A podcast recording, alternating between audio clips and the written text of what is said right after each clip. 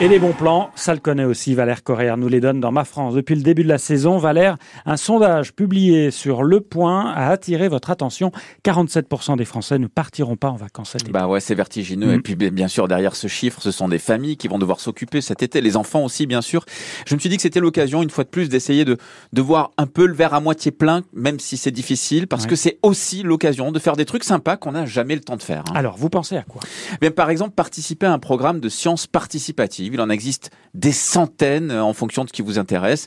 Par exemple, compter les oiseaux pour la Ligue de protection des, oiseaux, explorer les espèces végétales sauvages qui poussent sur vos trottoirs. Si vous aimez les fleurs, vous pouvez même aider l'Office pour les insectes et leur environnement en observant une fleur 20 minutes et en prenant en photo chaque insecte pollinisateur qui fait un stop. Ça, en général, les enfants aiment bien.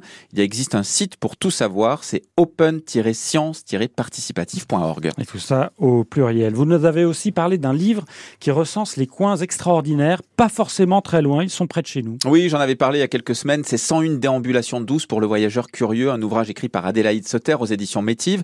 En fait, pour chaque département, il y a cinq lieux, dont un qui est mis en avant, un lieu qui mérite l'attention.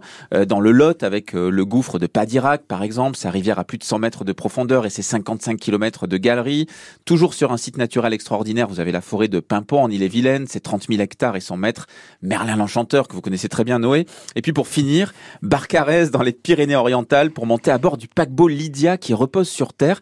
C'est le plus vieux paquebot du monde qui a déjà hébergé une discothèque et un casino avant de devenir un musée maritime. Méfiez-vous, je vais vous faire disparaître. voilà donc qui donne du baume au cœur, même si on ne part pas, on peut voyager et découvrir ces merveilles autour de nous. Vous avez d'ailleurs un autre livre à nous présenter. Oui, parce qu'au-delà de, revoir les richesses de nos régions, eh bien, on peut aussi euh, euh, regarder tout simplement autour de ses mains, autour de chez soi. On peut, par exemple, regarder effectivement ce livre qui va être la de vos vacances. Alors là, sans partir du tout, c'est un guide pratique écrit par Roland Dutré, 16 bricolages low-tech pour la maison et le jardin. C'est paru chez Terre Vivante.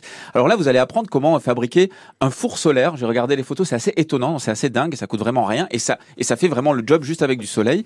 Un récupérateur d'eau de pluie, c'est plutôt de circonstance ah, ou encore une mangeoire à oiseaux. Et là, Alain Bougrain-Dubourg va être content. Ça, c'est bien sûr pour le jardin. Pour moins de 10 euros et quelques heures de travail, eh bien, tout sera prêt pour cet automne et vous pourrez observer avec, avec bonheur euh, des moineaux, des mers et des tourterelles, venir faire une halte et manger quelques graines Noé. Voilà, vous voyez quelques pistes hein, pour vous inspirer cet été. Si vous ne partez pas, il y en a bien sûr des centaines d'autres.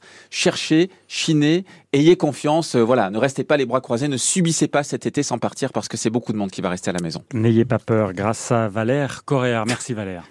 Ma France face à la vie chère. La minute de Valère Coréard à retrouver sur francebleu.fr.